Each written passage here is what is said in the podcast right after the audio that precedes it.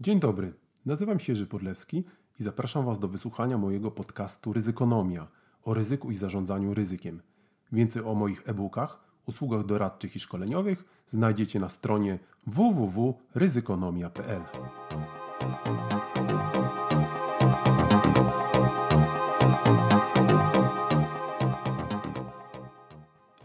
Dzień dobry, dzień dobry, dzień dobry, kochani. Dzień dobry w podcaście Ryzykonomia w kolejnym odcinku. Witamy Was wszystkich. Wszystkich słuchaczy, słuchaczki białych, czarnych, żółtych, kolorowych, tęczowych, lubiących mięso i nielubiących i w ogóle wszystkich. Nie dzielimy ludzi na lepszych i gorszych, na chyba mądrych i głupich. O to może nam się zdarzyć. No właśnie, witamy Was wszystkich, którzy nas słuchacie tu i gdziekolwiek. Kolejny odcinek podcastu. Właściwie to, jak y, część z Was się być może spodziewa, y, powinny być to kolejny odcinek naszego przeglądu ryzyka ze świnką. Świnka też tu jest, ale będzie dzisiaj właściwie mniej świnkowo. No, okres wakacyjny z drugiej strony, co ja Was będę tutaj ryzykiem przytłaczał. Przecież wszyscy wiemy, że ryzyka nie ma, co się tu przejmować, a nawet jakoś, y, jeżeli jest, to jakoś to będzie. Po co zarządzać ryzykiem? Ha, no właśnie, po co zarządzać ryzykiem? O, już się domyślacie. Y, ten odcinek będzie, ten wakacyjny odcinek będzie poświęcony właśnie tej frapują, temu frapującemu pytaniu, próbie odpowiedzi na to frapujące pytanie, po co zarządzać ryzykiem. Y, no, może na końcu się okaże, że w ogóle nie trzeba i co wtedy będzie w kolejnych odcinkach. Na pewno coś wymyślimy, jest dużo mm, ciekawych rzeczy do czytania, opowiadania, y, albo sobie może zrobimy jakiś wywiadzik no tak ostatnio uczestniczyłem w kilku dyskusjach dotyczącej tej rosnącej naszej podcastosfery i yy, taka dygresja oczywiście, wiecie, lubię dygresję, Świnka też lubi. E, no więc yy, tak sobie Czatowałem na temat podcastów i zauważyłem, że mm, to trochę to, to, ten, ta ostatnia popularność podcastów zaczyna przypominać e, mi e, jakiś czas temu popularność blogów. Jak być może pamiętacie, zaczynaliśmy pisać bloga, ja zaczynałem pisać bloga, redakcja, redakcja Ryzykonomii gdzieś w 2009 roku, wtedy też były popularne blogi. Mnóstwo ludzi blogi pisało na różny temat, no i później to tak jakoś powymierało, takie mam wrażenie. W każdym razie mm, z tego, co obserwuję, y, większość blogerów, których gdzieś tam widziałem się gdzieś na firmamencie pojawiła, a później jak komenty zniknęła. Tak jest chyba teraz y, y, z tymi, z tymi podcastami. Wszyscy chcą nagrywać podcasty. Oczywiście nagrywać każdy może, mówić każdy może, ale zastanawiam się, y, jak długo to potrwa. Szczególnie, że wybaczcie mi tutaj teraz ten krytycyzm, ale mam wrażenie, że większość tych podcastów jest oparta po prostu na wywiadach. Mm, to też jest ciekawa sprawa, bo być może pamiętacie, a pewno nie pamiętacie. Mm, skromny tutaj do Was mówiący autor podcastu Ryzykonomia ma dosyć długie już doświadczenie dziennikarskie i to jeszcze w tych gazetach papierowych i trochę wywiadów też przeprowadzałem. Y, I wbrew pozorom przeprowadzanie wywiadów to nie jest taka prosta sprawa, jak się wielu wydaje. Y, tak samo jak nie jest prostą sprawą prowadzenie na przykład paneli y, na konferencjach. No, kiedyś popełniłem nawet taki artykuł dotyczący i może o tym sobie pogadamy kiedyś na podcaście. Większość tych paneli na konferencjach dla mnie przynajmniej jest dosyć nudna. Tak? Ktoś rzuca jakieś pytanie i później Później ci ludzie w, siedzący, e, w siedzący na fotelikach po kolei coś tam ględzą, ględzą, ględzą. I właściwie publiczność zasypia. Więc to nie jest wcale takie proste prowadzenie panelu, chociaż bardzo popularne. Nie jest takie proste również prowadzenie wywiadu, również w podcaście dobrego, no ale stało się popularne, bo można jakieś tam pytanie rzucić i, i, i ludzie tego, no mam nadzieję, słuchają, słuchać, każdy może. Ale y, myślę też tak sobie i zobaczymy, czy to się sprawdzi. Wiele osób pewnie ma nadzieję na jakąś y, monetyzację, to się ładnie tak nazywa, tych swoich wysiłków, y, tak jak to przy blogach było i się zdziwią, bo u nas taka monetyzacja, uwaga, raczej nie nastąpi. Y, może z wyjątkiem kilku przypadków, doskonale Wam zresztą znanych, już nie, nie chcę powtarzać tych samych e, name'ów, które dostatecznie szybko weszły na rynek, tak można powiedzieć, i, e, i tą premię e, tej popularności i, i chwała mi za to, można powiedzieć, zgarniają, ale, ale raczej nie raczej nie wróżę, żeby to potrwało, przynajmniej mówię w szerokim sensie e, tak długo, jak to się wielu spodziewa i pewnie te podcasty nam będą e, gdzieś tam wybierały albo się pojawiały nowe, bo w gruncie rzeczy, uwaga, uwaga, tajemnica jest taka, jeżeli ktoś chce prowadzić bloga i podcast, to powinien robić to od tak sobie, dla siebie, dla siebie po prostu. Jeżeli ktoś myśli, że na tym zarobi jakieś grube pieniądze, no to jest, yy, powiem wam, naiwny. Tak? My tu w ryzykonomii nie jesteśmy naiwni, mam nadzieję. Świnko? Świnka na pewno nie jest naiwna. Y, I robimy to tak sobie dla czystego szaleństwa, bo tacy już y, lekko szaleni y, jesteśmy. No dobrze, nie będziemy sobie tutaj, nie będziemy sobie tutaj kadzili, bo mamy mówić o ryzyku o ryzykonomii. I dzisiaj mamy też mówić, i dzisiaj, i pewnie jeszcze wiele, wiele razy, z pomocą Bożą, z pomocą mocy i, i wszystkich dobrych sił na świecie. Będziemy mówić o ryzyku i zarządzaniu ryzykiem czy to w ogóle jest potrzebne. Ale zanim będziemy mówić, to może nam taką mini świnkę jednak sobie y, pozwolimy, y, pozwolimy przytoczyć. Dobrze, świnko? Y, no, trwa reforma edukacji. Widzicie, to jest, jest naprawdę mega katastrofa, co się z tym dzieje. Inaczej tego nie można określić. Słychać o tym w mediach. Dzisiaj, dzisiaj czytaliśmy taki najnowszy sondaż dla, przeprowadzony przez IBRIS dla RMF FM, RMF FM, a może zwrotnie? I dziennika Gazeta Prawny, z których wynikało, że y, prawie 50% y, ludzi badanych uważa dzisiaj, że y, ta reforma edukacji to wcale taka dobra nie była i nie była potrzebna reforma. Zmieniło się to bardzo, tak, bo zdaje się, zaczynano, e, kiedy, e, kiedy zaczynała się ta demolka, to sondaże pokazywały, że to prawie 70% ludzi uważa, że gimnazja są złe, a te ośmioletnie szkoły są wspaniałe, tak. Ja akurat jestem, można powiedzieć, mm, wychowankiem tego e, poprzedniego systemu. Wcale nie uważam, żeby on był taki, taki dobry. O, przejechało nam ryzyko. Mamy tu siedzibę menadżerów ryzyka niedaleko i, i tych w, czarny, w czerwonych, przepraszam, w czerwonych pięknych samochodach. Pozdrawiam Was, drodzy strażacy. Bardzo cenimy Waszą pracę i jesteście prawdziwymi menadżerami ryzyka wszyscy. No właśnie, y, więc wracając do tego sondażu i teraz sondażu wynika, że jednak większość społeczeństwa teraz uważa, że ta reforma wcale się nie była potrzebna. Y, te ośmioletnie szkoły, no może są, były wspaniałe, ale możemy zadać też pytanie, skoro one były takie dobre, to y, no to dlaczego nam wychowały, można powiedzieć, takie społeczeństwo wspaniałe, jakie mamy? No, ktoś oczywiście może uważać, że jest wspaniałe, my niekoniecznie, e, niespecjalnie nowoczesne, niespecjalnie zmodernizowane, e, więc e, dowodów empirycznych na to, że ten poprzedni system był taki wspaniały, my przynajmniej w ryzykonomii nie widzimy. Więc może trzeba było go zdemolować i teraz będzie lepiej. Właśnie, właśnie. Muszę powiedzieć, że przeczytaliśmy wczoraj wieczorem taki tekst, który nas bardzo poruszył.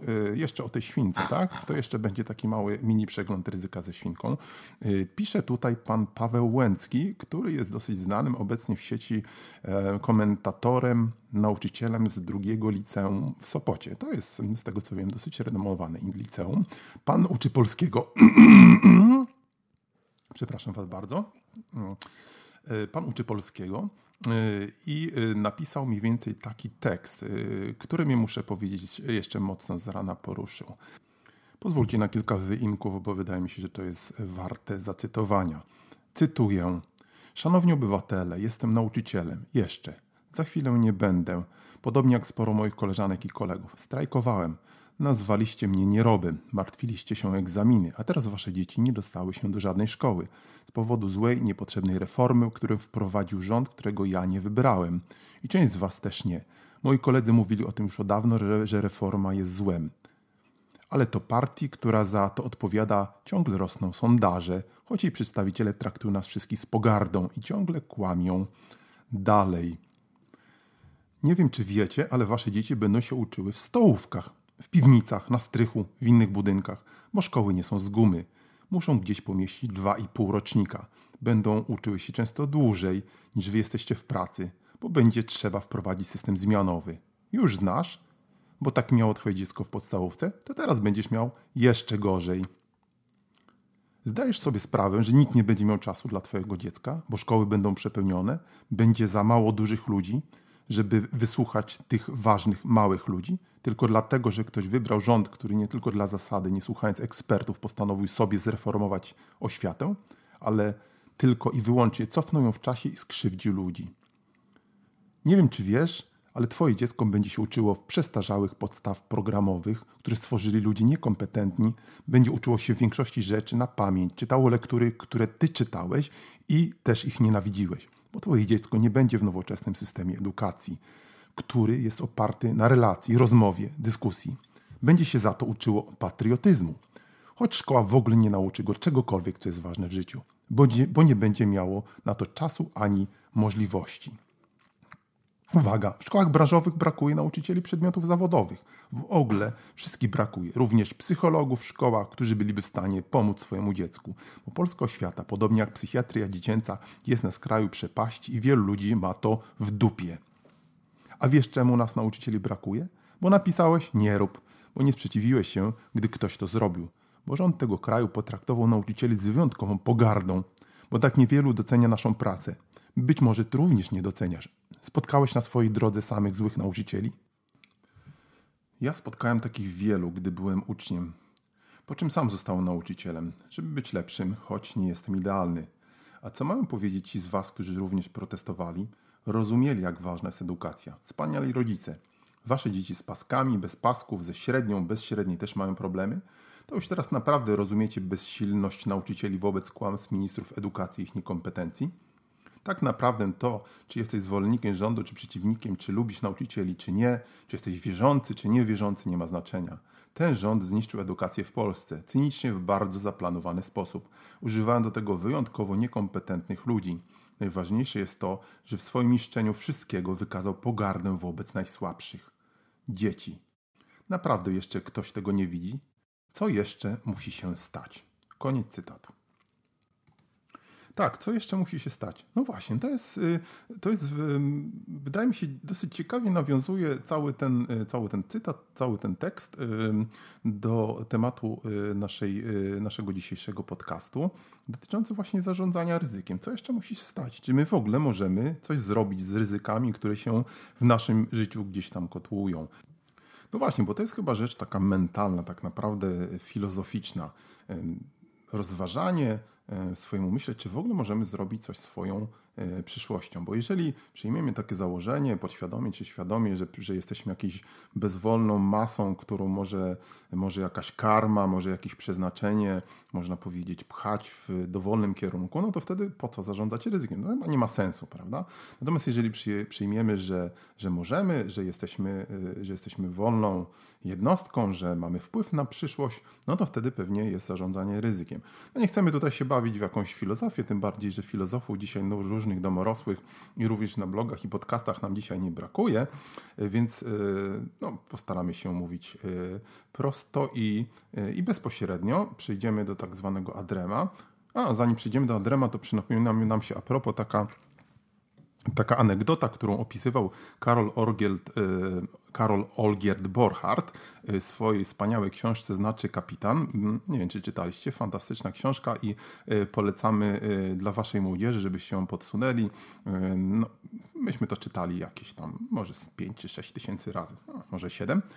No i Karol Olgierd Borchardt, mm, polski, polski marynarz, jeszcze, jeszcze sprzed wojny i po wojnie, te po wojnie też, znakomity pisarz, opisuje taką historię, kiedy mm, przed wojną trafił do do, szkoły oficerów rezerwy, zdaje się w Tczewie to wtedy było. A nie bardzo przepraszam, y, to było w Świeciu, y, ale, ale rzecz działa się w Tczewie. I teraz wam y, zacytuję. No dzisiaj będzie trochę cytatów, dlaczego nie, jeżeli dobrych. Cytuję. Był w kadrze również sierżant, który przyjechał kiedyś do Tczewa z wykładem o gazach trujących. To się przed wojną działo. Sierżant wszedł do sali gimnastycznej, gdzie byliśmy zgromadzeni, wyprostowany, pewny siebie i swej znajomości przedmiotu. Widok uczniów, ubranych w wyjściowe mundury z naramiennikami ze złotymi kotwicami, zdumiał go nieco. No tu moja uwaga, bo to byli wszystko już oficerowie marynarki handlowej po szkole morskiej w Tczewie. Doszedł do przekonania, że wykład musi zacząć inaczej niż zwykle i podnieść znacznie jego poziom, bo audytorium nie jest takie, jakie mianował, jakie miewał dotychczas. Po chwilowym namyśle założył palce prawej ręki na piersi, między guziki, tak jak to miał w zwyczaju Napoleon, prawą nogę wysunął naprzód, zrobił głęboki wdech i rozpoczął. Nie jestem ani Mickiewiczem, ani Słowackim, ani żadnym innym filozofem. Mówić będę wprost. Gazy bojowe dzielimy na. I potem posypały się już nazwy znanych nam i nieznanych gazów bojowych. Koniec cytatu. No właśnie, my też staramy się mówić tak prosto. Ryzyka dzielimy na, bez specjalnej filozofii. No ale tutaj jeszcze sobie pozwolicie, trochę pofilozofujemy, e, albo przytoczymy kolejny, e, naszym zdaniem niezły cytat nawiązujący do, e, do tematu naszej tutaj opowieści i rozważań, czy w ogóle warto zarządzać ryzykiem, po co nam to wszystko. Cytat pochodzi tym razem z książki Petera Bernsteina pod tytułem Przeciw Bogom, Against Gods. Tej książce zresztą już wielokrotnie wspominałem. Bardzo ciekawa książka dla wszystkich ryzykonomistów. Świetnie się to czyta. Historia zarządzania ryzykiem i statystyki i różnych innych y, metod ilościowych, y, które zostały później gdzieś tam zaprzęgnięte y, również jak najbardziej w biznesie. Bestseller zresztą światowy. Y, Peter Bernstein napisał też taką książkę y, Krótka historia złota, o ile pamiętam tytuł. Również Wam serdecznie polecam. No i co on tutaj, co on tutaj pisze na temat zarządzania ryzykiem? Cytuję. Idea zarządzania ryzykiem zyskuje znaczenie dopiero wtedy, gdy ludzie zaczynają wierzyć, że mogą co najmniej w pewnym stopniu decydować o swoim losie. Koniec cytatu. No właśnie, jeżeli uważamy, że no, trochę tu pochrumkujemy dzisiaj, y, ale to i tak nic y, w porównaniu z świnką. Ta to potrafi chrumknąć, słuchajcie. No właśnie. Y, my sobie tutaj trochę po, pochrumkujemy, ale to jest dowód, że tutaj wszystko live nagrywamy. Nie jest to żadna, nie, nie, nie mówią za nas jakieś awatary czy jakieś inne, inne informatyczne potwory. Chociaż w przyszłości, jak wiecie, mówiliśmy też o, e, o sztucznej inteligencji super sztucznej, mogą nas zastąpić, ale póki co to my tu jesteśmy, potwierdzamy. No więc yy, wydaje się, że to jest właśnie kwestia taka mentalna, filozoficzna. Jeżeli, jeżeli myślimy, że możemy coś zrobić, to robimy, a jeżeli nie wierzymy, no to, to, to nie robimy, prawda? Yy, ładnie ktoś to chyba kiedyś powiedział, jeżeli, jeżeli wierzysz, że, że mówisz, że możesz, to możesz, a jeżeli mówisz, że nie możesz, to nie możesz. No, to jest coś, coś w tym stylu, ale myślę, że to ma głęboki sens. I tak jest chyba właśnie zarządzaniem ryzykiem. I to jest chyba też tajemnica dotycząca mm, małej popularności, mm, bo o tym będziemy mówić i nie boimy się tego powiedzieć. E, bardzo małej popularności zarządzania ryzykiem u nas w naszym narodzie polskim, nie tylko biznesie. Bo chyba Polacy w gruncie rzeczy nie wierzą, że mają wpływ na swoją przyszłość, e, przynajmniej jako cała nacja. E, I ten fatalizm, można powiedzieć, ten mesjanizm, no skąd ten mesjanizm, prawda? Jesteśmy mesjaszem i nas będą wszyscy kopać i my będziemy swoje robić, ale i tak wiedzą, że nas kopną. No, ale nam tutaj streściłem, ale wam tutaj streściłem e, lekturę dla maturzystów. Cały Mickiewicz można powiedzieć, no ale my mówimy prosto, tak jak ten facet od gazów bojowych. I jeżeli się nie wierzy, że się ma wpływ, jeżeli się uważa, że to nam, rządzą, rządzą nam jakieś siły, no to później jest takie podejście do zarządzania ryzykiem. Z drugiej strony można by też tutaj argumentować, że zarządzanie ryzykiem nie jest popularne ze względu na to, że wielu ludzi wierzy w swoje szczęście, wierzy w ten najlepszy, to best case scenario, w najlepszy scenariusz, że zawsze jakoś to będzie. No to jakoś to będzie, to Polacy nic się nie stało, to oczywiście jest też e, sławny, można powiedzieć, zależność. I tutaj, y, tutaj można powiedzieć, można się posłużyć y, przykładem hazardzistów. Tak? Trafiłem kiedyś na taki y, fajny też cytat, to będzie kolejny cytat z książki Roberta Scratona Pożytki z pesymizmu i niebezpieczeństwa fałszywej nadziei. O tym też kiedyś pisałem na ryzykonomii, bardzo to zresztą ciekawe e, rozważania dotyczące właśnie e, pesymizmu i optymizmu. E, wiadomo, że optymizm jest gorszy, to wszyscy, przepraszam, pesymizm jest gorszy. Oj, chciałem tu przemyć. Oczywiście pesymizm jest gorszy. Wszyscy od zarządzania ryzykiem to są pesymiści. O, następna rzecz przeciwko zarządzaniu ryzykiem. Po co być pesymistem? Przecież to nie jest dzisiaj, nie jest dzisiaj, można powiedzieć, na fali, nie jest w modzie, jest gorsze. I to też jest przeciw, można powiedzieć, przeciwność e, do, czy przeciwieństwo, czy coś, co nie sprzyja zarządzaniu ryzykiem. Wracając do, e, e, do Rogera Scratona, angielskiego filozofa, napisał właśnie taką książkę o pożytkach z pesymizmu. Nawiasem mówiąc, później się dowiedziałem, że Roger Skeraton jakiś czas temu się dowiedziałem, jest, nie wiem czy dalej jest, wielkim, można powiedzieć, propagatorem i popierał Brexit bardzo ciekawe, to jest czasami intrygujące, jak, e, no ale nikt nie jest, nikt nie jest nieomylny, nawet my tu w ryzykonomii się czasami mylimy, prawda świnko? No więc e, Roger Scraton, jak taki mądry człowiek mógł się tak strasznie pomylić? E, a że się pomylił, to widzimy, co się dzieje z Brexitem dzisiaj. Są na to dowody empiryczne już. I ów Roger Scraton w swojej książce mm, napisał taką, taką frazę, cytujemy – Fałszywy stereotyp najlepszego scenariusza jest typowy dla mentalności hazardzisty. Mówi się czasami, że hazardziści są ryzykantami i przynajmniej można w nich podziwiać to, że znajdują w sobie odwagę zaryzykowania wszystkiego, co mają dla gry, która ich pociąga. W rzeczywistości jest dokładnie odwrotnie. Hazardziści nie są ryzykantami. Zasiadają do gry z oczekiwaniem wygranej. Wpędzeni przez swoje iluzje w nierealistyczne poczucie bezpieczeństwa, we własnych oczach nie ryzykują, lecz zmierzają do wytyczonego celu z pomocą swoich umiejętności danego przez Boga szczęścia. Przeanalizowali najlepszy scenariusz, w którym mistrzowski rzut kością zapewni im fortunę i do tego celu niestrudzenie zdążają. Najgorszy scenariusz, w którym rujnują siebie i rodzinę, przychodzi im do głowy tylko jako coś, za co, nich, za co nie można ich obwiniać zrządzenie losu, które na pewno zostanie zrekompensowane przez jakiś przyszły sukces, a na dodatek czyni ten sukces jeszcze bardziej nieuniknionym. Koniec cytatu. To był Roger Scraton. No, bardzo ciekawe, bardzo ciekawe, yy, moim zdaniem, naszym zdaniem, święki też. No właśnie, może to tak jest, że ci, którzy nie zarządzają ryzykiem, to oni w gruncie rzeczy uważają, że nie muszą, bo im sprzyja szczęście, bo jakaś, jakaś karma, jakaś mityczna siła czuwa nad nimi i nawet jeżeli teraz im nie poszło, to za następnym razem im na pewno pójdzie, a przecież jest wiele dowodów empirycznych, że, przyszło, że w przeszłości im szło jakoś, prawda? No właśnie, nie było nigdy wypadku, nie było pożaru, nie, nie przewróciliśmy się na rowerze czuwa nad nami jakaś mityczna moc. To po co zakładać hełm, po co, e, po co jakieś zabezpieczenia, po co się szkolić, po co słuchać o zarządzaniu ryzykiem podcastów? Nie, no to można oczywiście słuchać dla, e, dla, samego, dla samej rozrywki. E, serdecznie polecamy słuchanie dalej.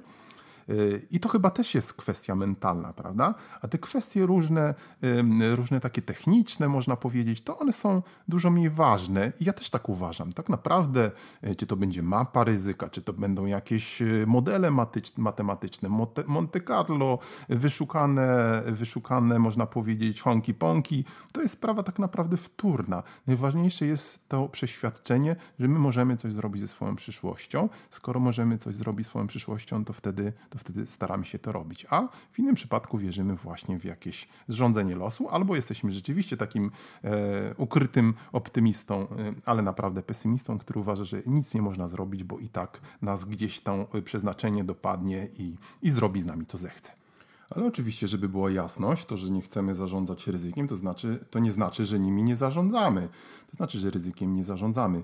Oczywiście, jak wiecie doskonale, mamy coś e, w zarządzaniu ryzykiem, e, taką opcję zarządzania, czy, czy mówiąc bardziej precyzyjnie, bo już tak na pewno wysłuchaliście w podcastach i sami wiecie też stąd i z różnych innych źródeł, e, mamy coś takiego akceptację ryzyka, jak można powiedzieć nieświadome, nieświadome reagowanie na ryzyko nic nie robienie z ryzykiem, albo podejmowanie jakichś działań na podstawie jakichś naszych gut feelings, czyli tego takiego, można powiedzieć, co poczucia y, motylków w brzuchu, czy jakiś, jakiegoś y, przeświadczenia, przeczucia y, mitycznego i innego. Oczywiście tak ryzykiem też można zarządzać i dlaczego nie, to często się też sprawdza.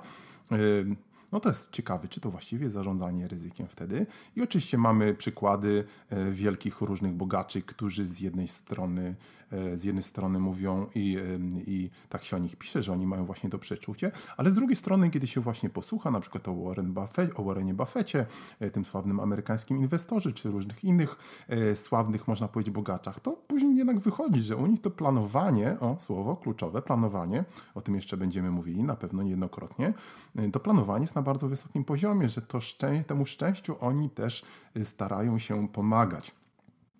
Ale można mu nie pomagać, można liczyć na szczęście. Kolejny cytat, taki fa fajny moim zdaniem. No, nasza literatura rodzima, yy, no, nie tylko dlatego pewnie, że ja jestem tutaj owocem tych, yy, tych ośmiu klas, ale zdarzało nam się trochę czytać różnych rzeczy. Yy, nasza rodzima literatura i w ogóle y, kultura jest, y, jest pełna moim zdaniem doskonałych cytatów, niestety ilustrujących naszą niezdolność narodową do zarządzania ryzykiem.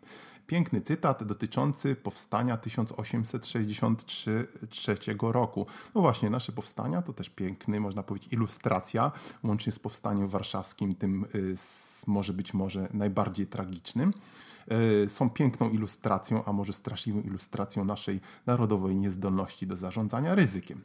Y, no właśnie, i taki cytacik, cytuję: Obok orła znak pogoni, poszli nasi w bój bez broni piękne zarządzanie ryzykiem 1863 rok. Jakoś to będzie, jakoś no nie było, nie było.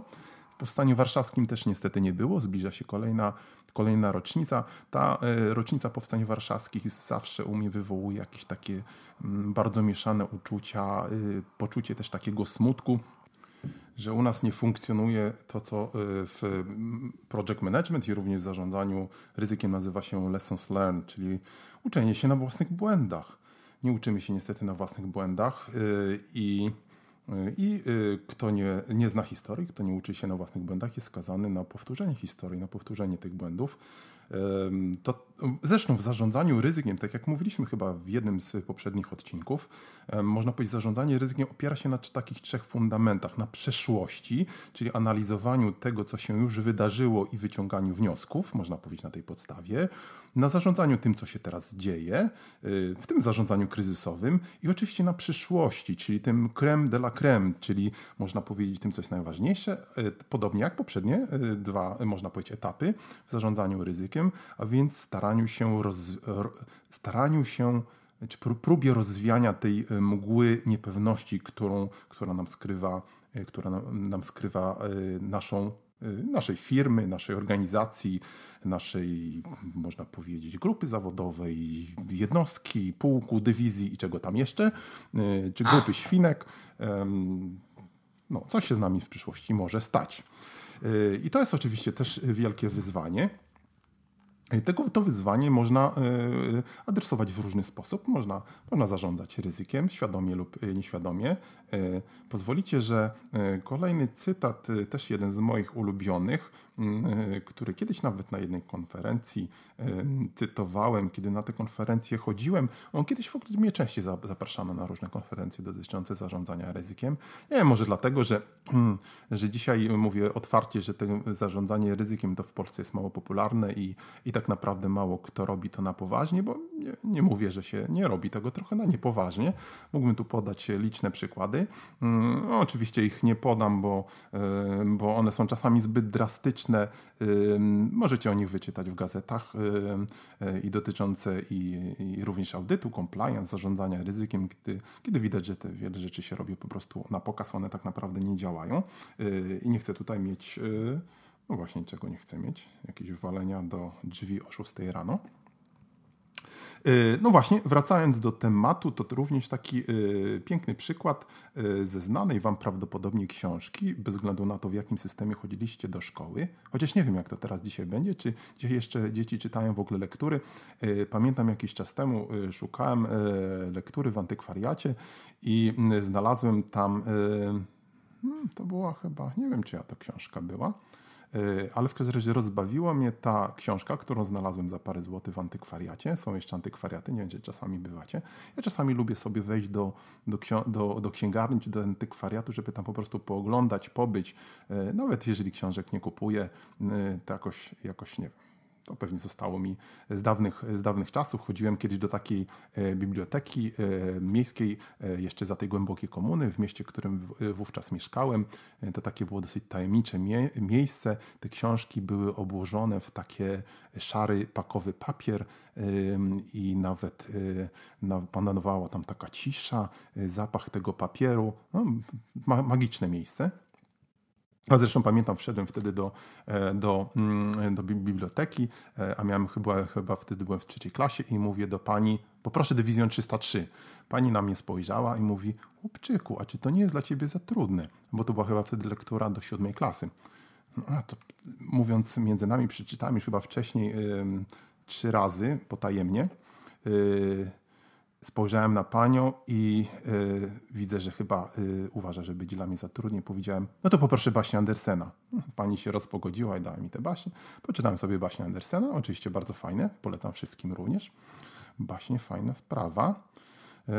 No właśnie, i wracając do, y, do, tych, y, do tych lektur, to oczywiście z literatury możemy się też o wiele o ryzyku, o ryzyku na, nauczyć.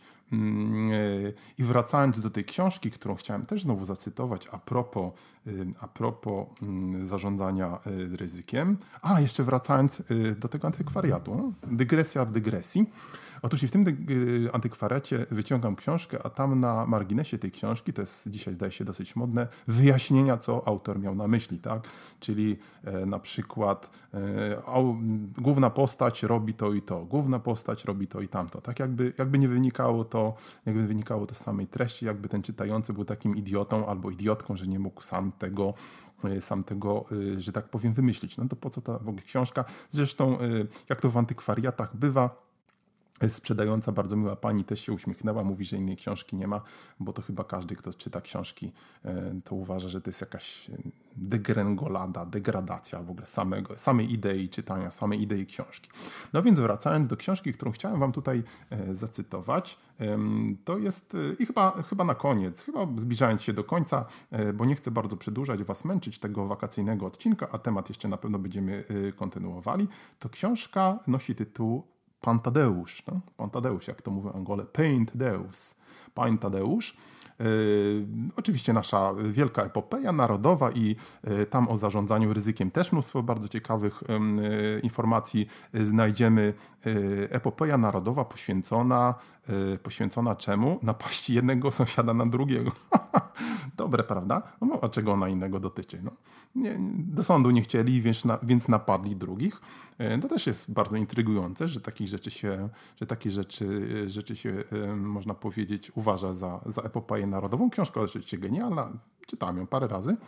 E, mój, ulubiony oczywiście to jest kwestia, e, to jest sam zajazd, no, niezłe sceny, batalistyka i tak dalej.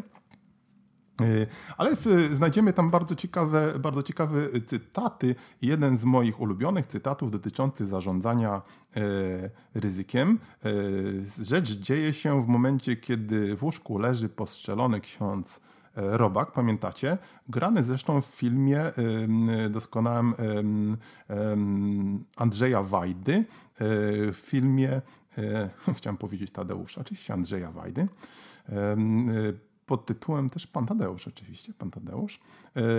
Ksiądz Robak grany przez, e, przez znakomitego Bogusia Lindę. Przy nim siedzi, e, przy nim, sędzi, przy nim siedzi sędzia, e, twu, jego, jego, jego tajny brat, grany przez Andrzeja Seweryna chyba, tak?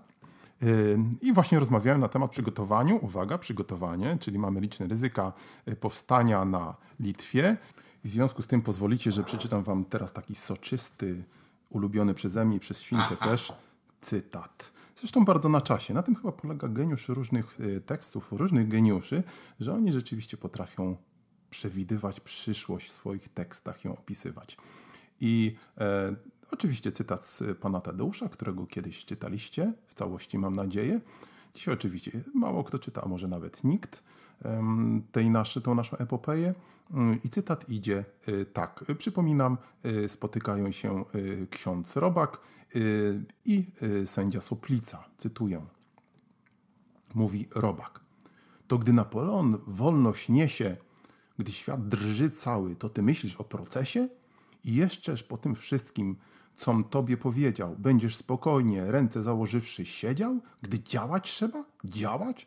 Cóż, sędzia zapytał. Jeszcześ, rzekł robak, z oczu moich nie wyczytał? Jeszcze serce nic tobie nie gada? Ach, bracie, jeśli soplicowskiej krwi kroplę w żyłach macie, uważ tylko. Francuzi uderzają z przodu. A gdyby z tyłu zrobić powstanie narodu, co myślisz? Niech no pogoń zarży, niech na żmudzi niedźwiedź ryknie. Ach, gdyby jakie tysiąc ludzi, gdyby choć pięćset z tyłu na Moskwę natarło, powstanie jako pożar w koło rozpostarło, gdybyśmy my, nabrawszy Moskwie harmat, znaków, zwycięzcy szli powitać wybawców rodaków, ciągniemy. Napoleon, widząc nasze lańce, pyta, co to za wojsko? My krzyczymy, powstańce! Najjaśniejszy cesarzu, Litwa ochotnicy! Pyta, pod czyją wodzą? Sędziego Soplicy! Ach, któż by potem pisnąć śmiał o Targowicy?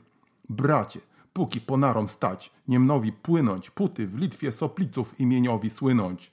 Wnuków, prawnuków będzie Jagiełów stolica, wskazywać palce mówiąc, o to jest Soplica. Z tych Sopliców, co pierwsi zrobili powstanie.